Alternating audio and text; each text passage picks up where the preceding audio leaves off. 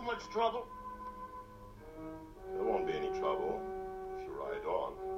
Ride on. I'm going to the hills for the winter. Where am I going to get the food for my men? I had to grow it.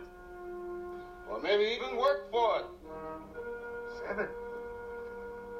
Somehow I don't think you've solved my problem. Solving your problems isn't our line. We deal in lead, friend. Howdy, partners, and welcome to the Yuletide TV podcast, the podcast where we typically watch and review random Christmas episodes. But today you're joining us for our final installment of Screw You, Watch This, where we've been taking turns at hosting and forcing the others to watch something they might otherwise not. Before we get to talking about what we watched today, I always like to check in and see how my co hosts are doing. Brian and Jon, how are you enjoying the easing up of these social distancing restrictions? Still doing it. Because I don't trust people. and I'm to wear my face mask. Because I don't trust people. I'm to keep washing my hands. Because I don't trust people. Otherwise, fine. Jon? I bought a vodka bottle full of hand sanitizer. So. I Are you guess- sure it's just not just vodka? I was. I thought I really reviewed it hard because I was like, "Is this a bit?" Because it was like, like a cheap, like a plastic vodka bottle. I'm like, it could just be cheap vodka making a joke, but it appears to be hand sanitizer, or else I must smell like I have a horrible drinking problem. Yeah. Did, did you try mixing it with anything? Uh, I fear it. I was going hipster a while back, and I was picking out like a beard. A while oil. back? Shut up. and I was picking out a beard oil, and I was like, "Hey, April, what if I picked out this one? It's supposed to smell like bourbon." And April said, uh, very accurately, "Maybe you shouldn't smell like bourbon at work." And uh, I agreed. I agreed. So to to Jon's point, maybe hand sanitizers that smell like vodka aren't a great idea. I mean, I think it was just a company. A lot of like breweries, because like Wisconsin has far too many, I've kind of switched over to doing hand sanitizer stuff to just just to try to stay in business. So I would assume distilleries are doing that too. Who knows, man? But either way, fucking wear your face mask. No one has to look cool right now. Sanitize your hands before you get in your car. Don't be weird. Don't stand in large groups yelling at buildings right now. That that's the worst thing you could do. You know, It's- the building didn't do anything wrong, so why yell at it? Well, I'm glad to hear you guys are still staying safe and healthy. I think those are all really good tips for our listeners. Uh, you know, you got Fourth of July coming up. Who knows what could happen there? So just be smart, be safe, wash your hands, carry around your vodka, hand sanitizer, and kill those germs. What do you think the possibility of them implementing the cure for the coronavirus into the fireworks show will be? Like high, low? what do you Uh, what, what, what do you guys feel about that one? Do do you mean that it will be said, or do you mean that it will happen? Because the the chances that uh, it gets said that there is something that cures the coronavirus and fireworks. Yeah, yeah, they, yeah, like like they decide America. Trump comes out and says, "Listen, I wanted to come out with a surprise for everybody. We found the cure for the for coronavirus, and we are going to distribute it at every fireworks show. We took over Black Cat Fireworks, and we put in in an amazing, great deal the virus killer in said fireworks. So so have fun." Right? Do you think do you think the odds of that are high? it's it's infinity. It's gonna just shoot bleach at us. I, I think it goes something a little bit more like this, where it's like, you know, I, you know, I've just I've heard this. Have you heard about the fireworks? They're very hot. You know, very hot. These fireworks. They're very hot. So you know they, you know, they explode. You, they're very bright too. I hear the light is very, you know, not good. Not good for the coronavirus. So you know, I, you know, we don't know what exactly could happen there, but who knows? You know, you, maybe we could try it out. Maybe maybe we could try that. And and we're gonna combine this with the best fireworks. Everybody says we have the best fireworks. All the experts are saying it, and I just can't think of a better reason to combine the two. and then a guy who makes electric cars that autopilot hit people uh, will just tweet in all caps about it. Only took 25 episodes and we're already in chemtrail territory. Nice. Which, if you were to give us the over under on chemtrails, I mean, in terms of us, in terms of you have me on a podcast, and like, we ha- I haven't got to do any weird conspiracy theories. Last month, a UFO from China was out there, and Joe Rogan's telling people it's an alien, and it rules, and people are following it. God, I love America. Didn't the Navy just release all their UFO footage too? yeah, It's it's for sure from like China, according to like everyone who is smarter than me and knows this kind of stuff, knows how to do like lateral thrust, and we don't, and we do not begin to understand the physics of it. So like the Pentagon is like releasing what are like very clearly like Chinese things awkwardly moving through the air because they're still not very good. Hmm. and people are being like aliens. that's that's the thing that annoys me about those every time where it's just like UFO footage and it's everyone's like yeah everyone's dying from coronavirus and like we're just casually dropping news that aliens are real and it's like well no we're not we're saying here's a dot on a camera that we don't know what it is that's what we're saying Th- that is the definition of unidentified flying object. exactly but it's not an alien Right. literally unidentified Let's take back the term. You heard it here first, folks. It would be way cooler if it was an alien. Then we wouldn't have to confront our mortality. But like, it isn't. It would be. I mean, I would be all for aliens. I don't know. Like, unless they're gonna eat me. Maybe if they're gonna eat me, that'd be an experience. what if at least. corona? What if coronavirus is just like fucking anthrax to aliens, and it just rips through them? Right, and it's like, yay, alien life! Like, we have come to your planet to help you with your technology and achieve. And then they all die, and they're like, well, fuck. Now we gotta try and reverse engineer everything. That's gonna take another decade. Dummies. Okay, Orson Welles, calm it down. Uh, thank you. That's a compliment. Hey, well yeah. From all this talk, you might be thinking we're talking about the movie Cowboys and Aliens today, but uh, Ooh, actually, can we? no, no, Damn it. no. Yeah, I can't. I can't do that again. Yeah, that was that was a mistake I will not be making twice. But we are going to be sticking with our somewhat impromptu theme for our Screw You Watch This mini series by talking about a cowboy movie. This one being the original Magnificent Seven, which was released on October 12th, 1960 by United Artists and is currently available to stream on Amazon Prime if you'd like to watch it for yourself. But if you haven't, though, saddle up and we'll spin you a yarn about what happened. In a town south of the border, a gang of outlaws, led by a man named Calvera, comes to steal the villagers' food. He says he'll be back to collect the rest, which will leave them with very little to survive. Three villagers embark to hire gunmen to help protect the village. They come across Chris and Vin, who help bury an Indian man in a, the town cemetery, despite the wishes of some local racists. The villagers then hire Chris, and with his help, collect six other gunmen. They return to the village and begin preparing for Calvera's return. They train them how to shoot, and build intricate rope nets, and bolster the defenses of the village with rock walls. They confront Calvera, and a gunfight ensues, with Calvera and his men fleeing the village. While the village and the seven celebrate, a sniper opens fire, letting everyone know there is still a threat. That night, things start to break down a bit in the village as it becomes apparent Calvera will return. The seven ride to Calvera's camp only to find it deserted. They race back to find he ambushed the town while they were away. Calvera has them escorted out of town, but they decide to head back to save the village. Calvera, Calvera and his men are killed, but only Chris, Vin, and Chico survive. Chris and Vin ride off into the sunset, while Chico stays to settle down with one of the villagers. You did it. Good job. that was harder than I expected. That's the best and simplest synopsis we've had on this show in God months. It's like this movie was good. I mean, we certainly glossed over a lot, uh, which we can get into more because there are some finer details that are very nice in this movie. But I wanted to start by doing a quick rundown of our Magnificent Seven, and then thought we could each pick our our favorite of the bunch. So we have Yul Brynner as Chris, the calm, serious one. Steve McQueen as Vin, the calm and cool sarcastic one. Horst Buchholz as Chico, the hot headed young gun who just wants to belong. Hey guys, come on.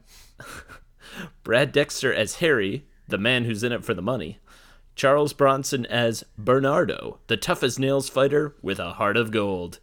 Uh, hold on, Chris, real quick. What's the last name for Bernardo? Bernardo O'Reilly. Thank the ha- you. the half Mexican, half Irish gunfighter played by Charles Ito Bronson. Then we have James Coburn as Britt, the knife guy who just wants to nap, and Robert Vaughn as Lee, the dandy. the dandy has the best death scene in the world. Oh man. just making out with a wall. Yeah, right. Just just face planting. Die, dying is so hard before CGI. Oh my god! Oh just oh my like god, yeah. that was that was one of my notes. This this movie is great, but it's like the gunfight, like action stunt work in this movie goes from okay to not so good. Like that's the range. Well, I yelled at the TV, would it kill you to shoulder your rifle before you shoot it? Jesus Christ. Well, I think they were trying to show that they don't know how to use a rifle. Oh, like they all shot from the hip. Everybody shot from the hip. I thought you were talking about like when they're teaching them to use guns, because it's like that's what people do with a gun is they like put it way too high on their shoulder when they when they don't and they haven't shot before. But I mean, cowboys, they're cool. like I don't know. Cowboys but are cool. Of course they don't. They don't need to aim. They've shot so many things. Uh, my favorite gunfight moment is, is the knife guy, like Britt, right? Yep. uh, standing at waist high cover, completely immobile during like the gunfight, and just like casually shooting like forty people. Oh yeah. Just Oh, like yeah. the actor very clearly just being like, "I'm done acting today." Fuck this. Fuck this take. Fuck this heat. I want to go back to my trailer. I'm not over this. But then like insisted on the at the director, like, but you're still gonna make my guy look like a badass. Well, you know, you only fired like 15 shots. Yeah, but it killed 30 people. Every bullet struck two people. I like dig that this cast is so gigantic and everyone's good, and I think it makes sense as to why they could get stuff done so quickly in the 70s or 60s and 70s, I guess probably too to a point, less so in the 70s, where it's like yeah, like we have seven very good actors who have starred in other stuff. Uh, we can just shoot their parts, and it'll take like a week for each of them, and then we're done. like then we can move on to the next project. We got to make forty-five cowboy movies this year. Let's get them going. the right answer, by the way, for the best one is is Charles Bronson. Yeah, I was gonna say Charles Bronson is the it- Hispanic Irish toughest nail fighter with a heart of gold. Yeah, he's uh he goes an hour without saying a line, which is awesome. you meet him and then he immediately doesn't talk again until he meets those children. That's where the heart of the movie is, though. Yeah, I know, but like, I really hope that Charles Bronson felt as awkward as him spanking that child looked, because that was uncomfortable with a capital U. Did you, did you notice that? I think he broke the bed when he when he hauled the child onto his lap. Yeah, because he like stands up, like hauls the child, and sits down very aggressively. And I think the bed breaks, and I think you can see one of the kids like almost breaking, uh, and then like realizing that Charles Bronson is a professional and just is gonna keep going with the scene unless someone yells cut. So is that I hope that kid had a career. I I think it's probably that scene was probably really hard to shoot because it's probably really hard to like stage spank. Like you can't like pull a punch or something because it's and especially like facing the camera like with his like butt. So it's like, well, I guess I gotta actually hit this kid. yeah, right. Uh, but I don't want to hit him hard because I'm not an asshole. Like, uh, here you go. I'm supposed to Here's some kids. light pats. Here's some light pats on your low back, my man. Get have a good career. This was your highlight. I mean, I think like everyone, every like everyone kind of rules. Like all the characters are different enough, Yeah. except Steve McQueen, who's who is there to be, who's there to be mayonnaise vanilla pudding on white bread. but That's that's what a Steve McQueen does, and that's fine. You know, um, because of Once Upon a Time in Hollywood, I can't help but see Damian Lewis's face now every time I see Steve McQueen. They're not. They don't even look that much. No, they're not alike. even. Oh man, I know, but it's just still hard for me. I really like that Yul Brynner and Steve McQueen have a very uh, Pitt Clooney vibe in the Ocean's movies. In in this, like, they're the leaders of the pack. They're kind of very calm and collected, just like kind of letting everything roll and uh, kind of managing the personalities of everyone else that they bring into their crew. You know, you're you're putting a lot of big personalities to get it done with seven people. You know, you got to make some compromises. Take a take a dandy with confidence issues. You know, he, you know he's a good gun. Just gotta gotta bring the best out in him. He's he's a good gun who doesn't shoot until right before he dies. Well, at least he found his voice. I like this movie because it's DNA, and I like I hadn't watched. You know, like how you hate what your parents like, or like mm. because you had to like deal with it as a child when you wanted to do other stuff. So like my my dad's older, or my dad was older, so he was born in 1950. So this movie is like very much in his wheelhouse, and like if he was in the service when it came out, came out, I'm sure he saw it 10, 100 million times then. So like he, I watched this movie so much as a child, and I just hated it. oh, really? Yeah, I was, Wow, I was okay. just over it. I hate all John Wayne movies too. Every John Wayne movie fucking sucks. Well, he's kind of a piece of shit, so I think it's okay. Yeah, yeah. Uh, they're just bad. They're not fun. Death wishes are cool. I love Death Wish as a child. though. Those are great. Uh, but you, it's cool to just kind of like think about like its DNA is just over every movie that we make now. Oh. it's just everywhere. It's like the most influential movie. Yeah there's 100%. there's a ton in here that you can see i mean and it itself is you know it's based on a samurai movie that has almost an identical plot with different characterizations but this whole idea of assembling a crew and everyone has a specialty like Insurmountable a- odds. it, it's a trope as old as time to a certain Right. extent Well, I mean, The Mandalorian did an episode pretty much based off this, and uh, it kind of ruled. oh yeah the mandalorian best and the clone sure. wars uh Oh, animated Clone Wars did it. Nice. yeah back in the back in the day You know, it didn't do it. The movies because they're not good. You know, that's another. Yeah, right. There, there was at, at one time. You want to hear this for a horror story, but right after Disney bought um, Star Wars, there were rumors that Zack Snyder was actually going to do like a Seven Samurai style Star Wars movie with Jedi or you know like Jedi and bounty hunters and that sort of thing. I I like all of the words you said except Zack Snyder. it's just gonna be like two hours of like gorgeous cinematography and then just like an incoherent nonsense plot Right. where you can just feel cocaine resonating out of the script at you. Eh, right, where everything is revealed in the trailers, and not much is left for the the imagination. Do you bleed midi-chlorians? You will. Here's here's what I really like about this movie. It's just very simple. Like there's no hijinks. There's like no additional unnecessary build up. You know, there's no like dumb backstory that doesn't need to be uh, uh, uh, like fleshed out in the movie. It's just very simple. A town needs help and needs gunmen. Here they are. Let's kill some people. Yeah, I would. I, I mean, it's it's nice too because like you talk about backstory and like each of these characters, like you get just enough. It's like it's like Hemingway in a certain extent. Like it's very sparse, but you like you like what is there is very effective for you to connect with the characters, and I think that you know th- this movie's a little long like it's a little over two hours it probably doesn't need to be quite that long and there there are a couple superfluous parts to it like i don't think the romance story is all that effective with No. chico and the and the village woman but Uh, excuse me, the German James the German James Dean needs a romantic storyline at any, giv- any given chance. He is gorgeous. so whatever, man. is that in his Put contract Uh, I don't know. He was they pulled him over from Germany for it. And he is, he is referenced as his Wikipedia page has his nickname as the German James Dean. Huh. So All right, that's nice. can't express enough. This man got here six months before this movie and doesn't sound German at all. and Yul Brynner sounds Cajun. Right? well, g- going back to Chris's point, though, in the original movie, or not, sorry, this is the original movie. In the remake with Denzel Washington and everything like that, like they decided to throw in so much dumb backstory to convolute the plot.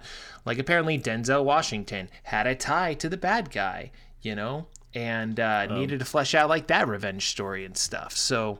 I don't know why you would want to change this plot, like Right. at all. It's, Right. I. It's really like I think. I mean, it's. I think that's the pacing complaint is, or like the time complaint is maybe just like '60s movie versus modern movie. Yeah. Like all those movies back then paced like that, where they have like their, um, they have their like climax, and then they really take like their following action super seriously. Where it's like, this is where the high drama happens. And this movie, there's maybe not a need for high drama, where you have the like scene where it's like, you gotta stop taking risks, like you little weirdo, and it's like. Yeah, but like you probably could have just ended with the gunfight going from there and then talked about it afterwards or something Yeah. to wrap it up. But whatever, it's how you pace the movie then. People wanted a two hour movie to make it feel like they paid their two dollars in earnest. so whatever. That's like what we had with Klute too. Like Klute felt really, really long for kind of no reason at points. Right. Yeah, yeah. The, there's a deliberateness to it um, that that it's very purposeful in everything that it's doing. I just wish we could do things like I think this is the issue that we run into now where people know too much or like ha- everything's kind of been done that we're like in the Simpsons did it of cinema. Because this is literally just like a guy watched Seven Samurai vaguely knew the story about how the, the Mexican American War started with Pancho Villa, like around Pancho Villa on police actions. And they're like we can just do that right? But the white guys are good guys? Yeah yeah that'll be a really cool movie cool like and it's great and it works it's we can't do that anymore it's a bummer Well, yeah, I think that's you know to your question of like why you would change this plot. I think there's definitely some yeah political correctness at play in terms of you know the white savior complex saving a, a Mexican village who who you know can't fend for itself. That I don't think that would play as well in today's climate. it's not terribly historically off though Right. And I didn't feel like it was at like I didn't feel that the Hispanic village was at like a uh, I don't know like a civil rights disadvantage. Yeah, Like no, it I- felt like you you felt like you could put like anybody in that town and it would play. You know. Yeah, yeah. I think I I think that's totally fair, and I think that the watching it again, and I you know I this is like one of my favorite movies. It's easily my favorite western. Um, so I've seen this movie multiple times, but I haven't watched it in a few years, and it definitely like, and again, three white guys, three white guys, three white guys. Uh, we don't know what we're talking about. Um, don't come for us don't please Hold don't on a second. Hold on a second. Can we record a disclaimer real quick? Hi, I'm Brian Curran, and I'm on the Yuletide TV podcast. I just want to remind everybody that my co hosts and I, Jon and Chris, are three white guys who have no idea what the hell we're talking about. So if you hear anything that offends you that we've talked about, just remember we're dumb. Yeah, we're done. Please enjoy the podcast. Yeah, we're yeah.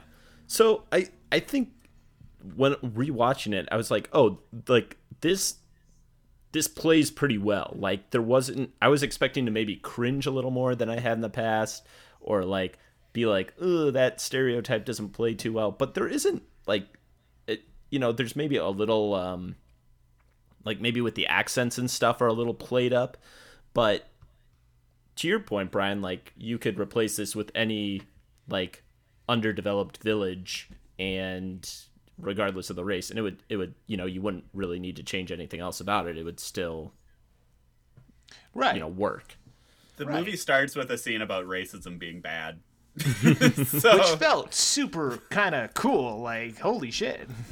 yeah it was so it's it's like it's I I'm sure there are other westerns and like I don't know tweet them at Chris because I will I will never care uh that are like but like I from like I said my experience growing up was like a lot of like if I watched a western a lot of with my dad or grandpa a lot of them were John Wayne movies and they're all fucking racist He is an asshole.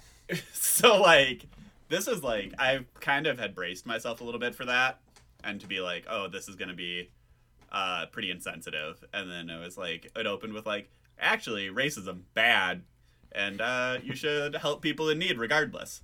Like, Who, oh, who- right. good opening. Who else felt like they were gonna ride that uh, hearse like 20 miles to the next town? Like where I, I- I thought when they were gonna take the body to the cemetery, it was gonna be like a good ride, and then they just took it up the street, and I was like, well, what the fuck? But I think what's great about this movie is that even in that short distance, there's a lot of tension in that scene. Like Yeah. they like there's a lot of like they build it up really well where these guys are just kind of sitting on the sidelines and finally just getting, you know, Yul Brynner just gets fed up and is like, "Oh, Jesus Christ, like just give me the friggin' reins and I'll take the damn thing up there. Like, let's go." But then you just have this stretch up the hill and okay, who's who's behind the curtain and then that shot, that's a beautiful shot where they're riding it up the hill and these like five guys come into view in front of the entrance of the cemetery. It's really neat. There's so many just incredible shots in this movie. Oh yeah. Like like when they're negotiating. There's like a really like really really good one when they're like negotiating with um man I forgot his name already and I just watched this movie like an hour ago. God I'm dumb. The uh the villain person Oh. and he's like talking to Chris and like that shot like a lot of the shots in there they're just like super well lit. They're like angling. It's great angles, great camera. I like that Chris. I like that every character knows they have plot armor. I think that's a fun part of this movie. Just give me the carriage. I have plot armor. Chico just doing dumb shit because he's never gonna die. It's fine. I got plot armor. There's a there's a young lady waiting for me for the sequel. Plot armor. The movie. I think what also helps a lot, and you got a taste for it when I was doing the summary, is the score of this movie is phenomenal and oh, just Oh, it's great. It's, It's so much incredible, fun.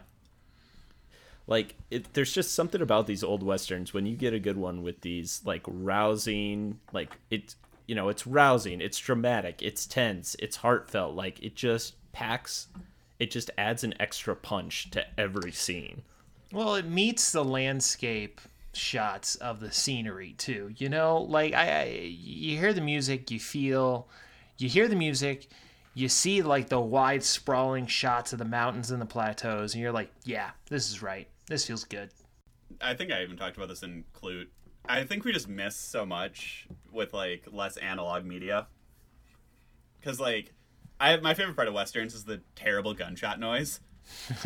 I I love it. there was it. one It that ma- sounded very ray gun esque. yes there It was makes- i know exactly which one you're so talking about and it's it's just like so like I don't it's just nice I guess to like hear and to like I it's nice to I guess know it's nice to let violence be like fake and not glorified like to be like super kind of like like it's important that all these characters die right and that they tell you at the start of the movie like the killing's gonna keep coming until like like until there's no reason for more killing Right. like Yeah, and it's and it's got this gonna like have to kill some more. and like or and orchestral music sounds so fucking good. Yep. And like if this movie was made in 2000 fucking 17, it would have had like the fucking lost Lostprophets or something in it. Well- garbage. what It's the so, lost like, prophets? I don't know. I don't know music anymore. Is that the? I hope that isn't. I know there's like one that sounds like a band from when I was a kid. I hope that's not the one that did really gross stuff. And if it is, I'm sorry. It is because I was trying to dodge is. around that one. Uh, fuck. Whatever one sang Chainsmokers. I don't know why I think they're they're that, they're that band. That's the one I wanted. Well, to take what you're saying a step further, Jon, too, it's like everything in this movie is real. Like it's you know the the effects in the gunfights are maybe a little low key, but they're real. There's no CGI. There's no green screen. You know they shot all of this. You know for real you know that's a real town that they built in the middle of the desert or wherever to to shoot this movie and you know there's just something where you can feel the realness of it when we're so overexposed to everything being fake in movies now that is just so refreshing And I also just like that the people look believably like they would exist in 1860. Like they're not like hulking mounds of HGH. Right. like and trenbolone. Like like imagine this movie like visually with like I don't know, like starring like Bruce Willis as Chris and like Chris Hemsworth as like Vin and like I don't know Liam Hemsworth as Chico or something where it's just like they're all like they're all like over muscled they're just like super like tall and jacked and like gorgeous like picturesque people. And I just feel like back in the 60s and I know I even mentioned this a little bit Clue like they just hired people that were good at acting and kind of figured it out. And if they told you they were hot you expected them they you you were expected to believe the movie that they were.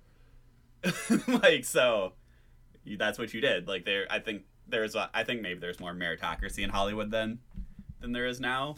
Like or like more fandom in hollywood where now it's like much more economically driven i suppose. Stakes are higher you got to be more perfect et cetera et cetera et cetera Yeah. No. I mean, who you don't you don't have a Charles Bronson, you don't have a James Coburn type. Who would those people even be in movies these days? Like those guys to have these Walt like really rugged faces. um, yeah guess how old Char- guess how old charles bronson was in this movie I would guess he's pretty young. It's 1960. What'd you say, Brian? what'd you say brian 55. Uh no No. chris do you want to take a shot I want to I want to say like 30. 39 Wow, That's the really? point of Charles Bronson is he is conceivably any age from 20 to 60. I was I was gonna I was gonna say 35 and I'm like, nah, that's probably too old. It's gonna be younger. yeah, 39. 39 in this. Damn. Yeah. And like Chico was actually quite young. I think he was like 24ish.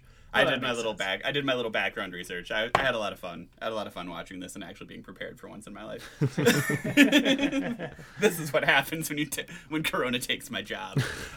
No. he took your jab.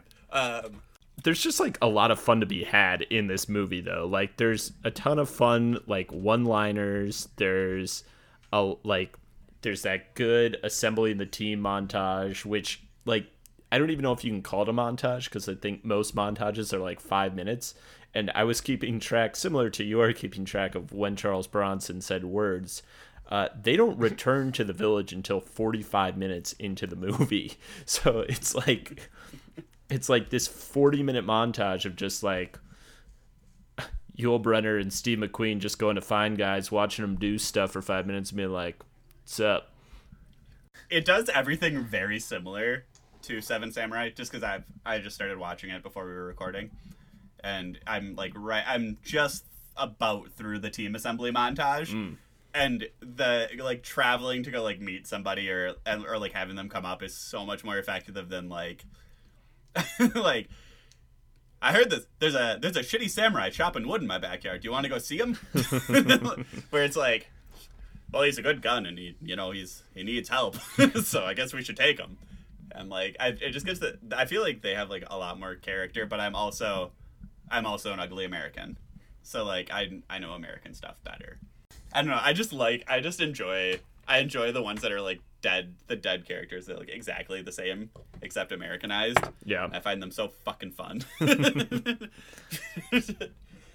like fucking you can immediately tell the skeevy guy who's gonna run away. in the in Seven Samurai 2, you're like, fuck this guy. On this rewatch of this movie, that guy was kind of like Charles Bronson, obviously like low key MVP of this movie. But um, Harry Luck, I really enjoyed. This guy just like on this endless pursuit of like, okay, we're going to help this village, but what are- like what are we really doing? What's what's what's the play here, guys? Where's the gold? and just But like, what do we get on top of that? Okay, well, what about Where's the underneath? Aztec gold? I think he holds. I think he holds up really well as a character, it, like as a source of like levity as a character in a way that um maybe like Chico doesn't. Hmm. Like hold up as like a kind of like a source of like slaps like as source like something to take away from the main plot for you to feel like nice about. Yeah. Where it's like he's hilarious. like he's very very funny. Just all of his like, well, it's time to turn mom's pictures around and run. like he's so he's like a lot of fun to have as a character. I don't think the movie would be quite as good without um a little source of like humor. they rush his redemption a little bit like he like rides back into town immediately gets shot and dragged into it's like oh I'm doing it, Ma. I'm doing it. Yeah, blah. they were very done with this movie. I think by the end of oh it. yeah Well, yeah, because because I was like, all right, I only got a little bit of time left before I gotta. Uh, I watched this movie right up into this podcast. And I was like, oh god, how long is this gonna be for an end f- shootout? And it's like five minutes. It's like five ten minutes for the final climax gunfight or whatever, and that that felt very short. But by the time it was over, I was like, yep, that blew. That's all I need. I don't Yeah, need. it's- I don't need a forty minute shootout where we see everybody mow down a hundred people. I think it's kind of the failing of some of the modern westerns, like from like the '90s onward when they had that like little revival of westerns. Was just like we can do more action wise. We know more, so we should do it always because that's what people like. They like miss why people like these movies. I think, where it's kind of like, I think people like the the window to a time when that wasn't so long ago, but feels a long time ago. Mm-hmm. Because like it's like this weird time in America of world history where like technology outruns the government's ability to control it really wildly, and it's like ah shit, like we don't have any ability to handle these people. Let them let them shoot each other. so like I I think people that's like they like the characters. They like that concept of like that old masculinity where it's like a lot of the movies like not about being afraid to die, which is kind of weird because now we're all like, please no, please no cough. I don't want to die. That was i mean to your point that was the thing i picked up and i don't know if that's because i'm older or whatever it was but like this like you know when you watch this movie when you're younger you're like hmm, fun western good characters like yeah save the village. But like you like watching it now i got so much more of the subtext of like oh shit this is about like men and understanding like the, the biggest thing i got was you know, when you get towards the end of the movie, it's not just about like, oh, these guys are, you know, kind of rough and tumble, you know, cowhand or hired guns that, you know, end up having a an affection for this village and its people. It's like them understanding like, oh, people really do live this way and I could have this kind of life and wouldn't it be nice if I could put down my gun and not have to live the way I've been living? And there was something to me that was just like kind of heartbreaking about that, um, and just made the movie a lot more, uh, gave it a lot more emotional heft than maybe I've realized it had in the past. Yeah, that like part with like Steve McQueen talking to Chico, where he's like talks about he has like no opportunities because of his like lifestyle is like it's kind of it's a bummer, man. And then he has to like, I like I think the reason we I think the reason the movie is as good as it is, but like it's obvious like everyone's cool in it and they're good actors, but like every character kind of gets to like complete a little story arc in a lot of ways, where it's like knife guy like only cares about being super good at like Be a knife guy. gunfighting, like gunfighting, knife fighting, and like he as he dies, he does something where he's like he was impressed with himself, and like Charles bon- Bronson is like listless and doesn't have a reason to live, and then he like accepts that he's like a mixed race person and like saves some children, and he like dies pretty happy, like and then they like Chico gets to be like because they like the I think they like a crux of the movie is like they're like you this isn't the life for you, and then they like t- convince him it isn't. Right. and he goes and marries that nice young girl. And then they like, but it's still like Yul Brynner and Steve McQueen like ride off to be like, well, we're fucked.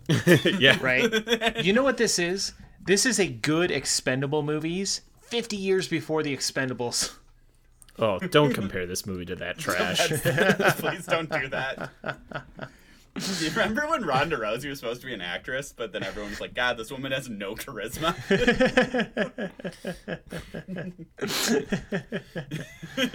Just has okay abs and beat up a shitty division. Yeah. Uh, what a time. Actually, great abs. I should I shouldn't be that mean. Yeah. You, I'm sorry, Ronda Rousey. You're an you, you would love to have those abs. I as as a man, I would take those women abs. Sure, fuck it. I'd be bizarre looking. It would be tremendous. I do like to your Expendables point that this movie has like half of the cast. Well, half of the cast of this movie ends up in The Great Escape three years later, which is like the bigger, better version of like, hey, let's throw a bunch of popular actors into a cool thing. It just seems like that was the the deal then, man. That seems like how you did it. Yeah. like it just made movies get done faster. It was to put a bunch of good people at at one thing. Whereas now it makes movies take 17 years cuz like The Rock and Vin Diesel can't look at each other without wanting to fuck without wanting to fuck fight. Like so- that's Is that it, It was a true? different. No, that they hate each other. Yeah. Oh Yeah, yeah, they hate each other. Yeah, they despise each other. Oh, Yeah. I didn't know that. That- Like I would honestly say like the only actor in this who didn't look like super invested is like Coburn, and I can't tell if that if he's so good at acting that that's the character, or if he's like just like meh. Oh yeah, I don't know. if it's this is the gonna uh, be a- it's the Michael Cera effect. You don't know he's really good at acting or if that's just how he is. Well, and to your point, Jon, like he's really like the only character who doesn't like have a very like he's gotta be the one who has the least to say in this entire movie, right? Like I think he has like two lines. Yeah, because two or he- three lines. he doesn't like he doesn't really become emotionally invested in the town like the other characters do, and he doesn't really have enough of an issue where he gets a redemption in in the end. Like he I don't know. He like leaves his From- knife behind, I guess, which is probably Right. symbolic of something that I can't. Well, it's I I think it wasn't a redemption because it was like the point of him was like he didn't care about money. He wanted to like do something really hard. Hmm. to, like, He wanted test the challenge. skill. And then he like the final scene is him shooting those like four. His final scene is those four dudes riding away from him at like full speed on horses, and he hits all of them. oh yeah. And then he kind of has like a moment where his face is like, "Oh, that was pretty good." And then he He's like, oh shit, I got then he does the cool guy. Then he does cool guy death where he throws the knife into the rock. Yeah. And I don't know why he dies from a single wound to the upper shoulder, but I don't it's know. back then. I'm not a doctor. Well, first off, I really like how uh, uh, Chico told him earlier when they take out those three uh, uh, sentinels uh, or scouts. Yeah. He's like, "Great shot." No, it was a bad shot. I was aiming for the horse. Horse. Who aims? what the fuck, man? Don't shoot the horse. Well, no, but that was the whole point of that mission is they were supposed to bring someone back alive Right, and they ended up killing all of them. Yeah, when you're good. one uh, one weird piece of potential history that could have happened that didn't. sure. So obviously Always. this movie ru- this movie rules, right? And uh, Yes. Chico's very good in it. Um, and he was offered the lead in a fistful of dollars and turned it and was told to turn it down. Oh wow. so that could have changed the world. Man, there's a what if for you. That would have been weird, man. Yeah, that was like a little little footnote on his Wikipedia, and I was like, wait, people should make a bigger deal of that. That's a really that was really bad. And then he did like two terrible movies right after, it and kind of was like, I'm back to Germany now. That's because he can't clap his hands. You know what's you know Making what's me clap funny my hands. is that he couldn't do the hand clap thing, and then like later they show him catching fish with his bare hands out of a river. Right. oh my god. I still don't. Maybe you guys can help me out with that. I don't fully understand the hand clapping thing. Well, isn't he like? It's like you could pull a gun in between his clap or something, where it's like that's what he was like It's, trying to see. it's like a speed. yeah, it's like Oh. a speed test. Oh, I like how, see. how quick on I the see. draw is he? Gotcha. I didn't know if he was like trying to stop the gun or if he could draw the gun and put it in his hands, but the the latter makes more sense now.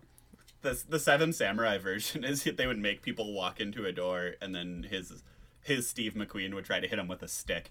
if they could stop this, if they could stop the stick, they were good, Awesome. which is very funny.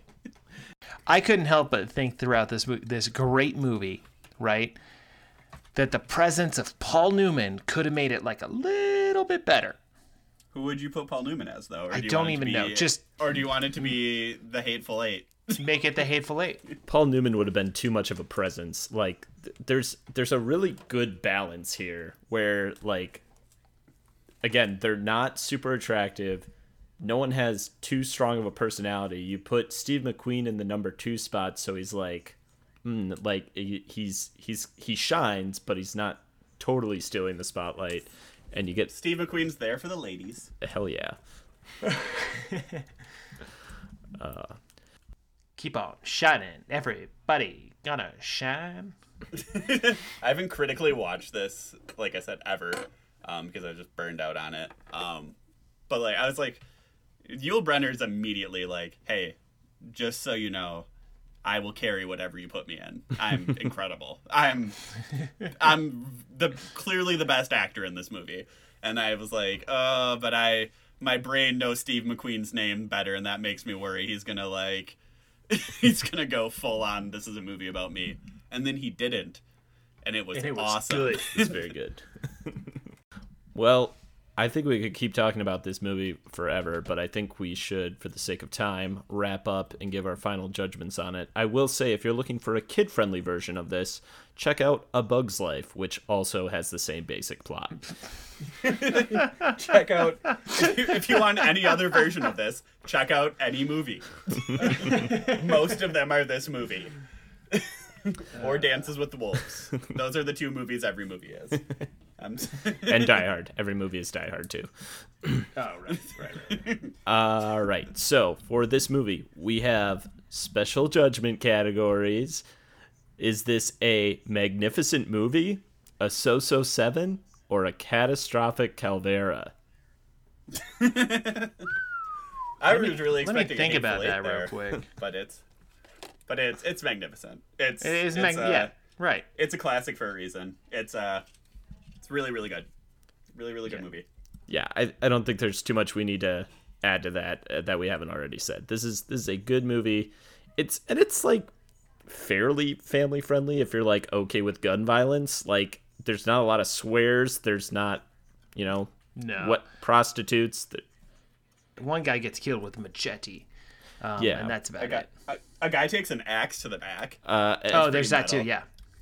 I mean, honestly, every movie is more violent. yeah. If you let your kids watch Hercules, you're fine with this. At one point, it looks like someone opened a package of uh, tomato juice on uh, Bronson's arm when he gets shot. That was like the weirdest blood I've ever seen, and I don't know why it like struck me as so odd, but it just it like r- literally like poured out of him like someone was pouring a glass of juice, and I'm like, Dude, every all the good guys dying's fake blood is very hilarious. it's just like dried into their. It's like Kool Aid thrown on a shirt for all of them, except for the except for Lee, because he dies pretty. yeah, he does Yeah. die pretty. Well, that's gonna do it for Magnificent Seven and this mini series of Screw You Watch This. Next month is July, and we will be doing a Christmas in July special. It's a Christmas in July miracle. Back Or on that. Christmas grind. Uh, we thought it would be fun to watch the 2019 Christmas Carol miniseries starring Guy Pearce and Andy Serkis that aired on FX last year. And I think, you know, we'll, we'll obviously everyone knows what a Christmas Carol is, how it happens, especially if you're listening to this podcast. So I think instead of focusing on the plot, I think we'll focus more on how this version deviates uh, from more traditional adaptations. Because as I read in several reviews, the purpose of this one is that this Scrooge, he fucks. Is Guy Pearce Scrooge? Oh yeah, Oh, of course he fucks then. He Oh absolutely wow, Scrooge fucks. fucks. Oh yeah. I thought you were oh, yeah. joking, and there was like a weird, a weird choice, but no, Scrooge fucks. Scrooge doesn't just fuck; he fucks. there's our first, there's our first shirt. Scrooge, Scrooge, Scrooge fucks. fucks. What would, would uh, Jon? What would be the minimalistic uh, uh, design uh, along with the shirt? Probably, probably like a. It would just be like black shirt, white text. I think is probably it. just Scrooge. It would be like fucks. let's let's bring back the terrible shirts from when we were in college when it was like all big block letters. like Yeah. it would be like a neon shirt with like blaze orange writing. Scrooge fucks. Wear it to your family Christmas outing. There we go. Next year's Christmas sweaters. Merry Christmas, you're happy you're alive, and Scrooge fucks. Merch coming soon. I, when there's, I don't know, 200,000 of you, fuck it. Oh man. Can't wait. Can't wait.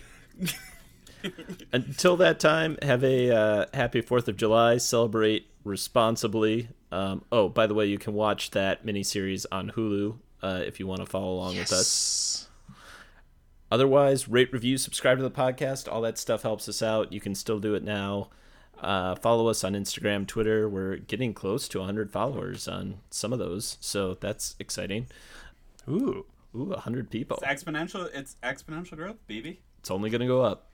Once it goes to 100, then it goes to 200, and then next thing you know, Brian's running for president. Hi, Karen, 2020, bringing the nation up to Current times.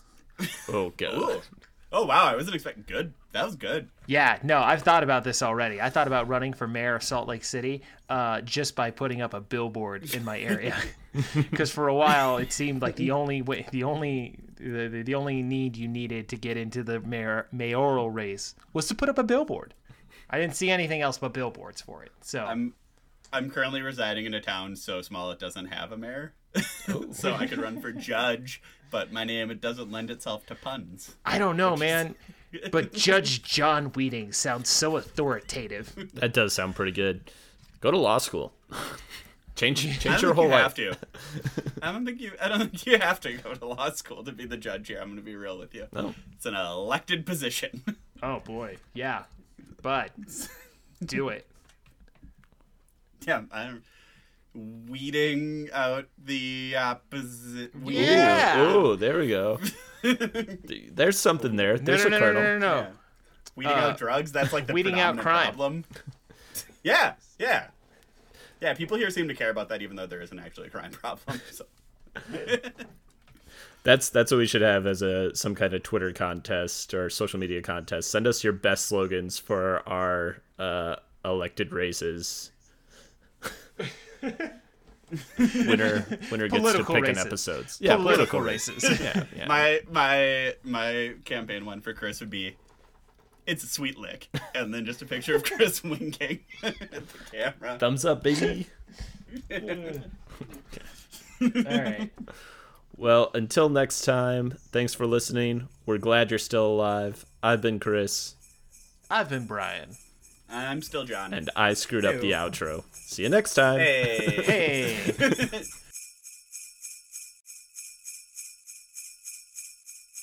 In a town south of the border, a gay. Okay, we'll do it. Do, do it for real, because I can't. I, I don't have that. Hold on. Let me let me start over, and we'll do it for real. Okay.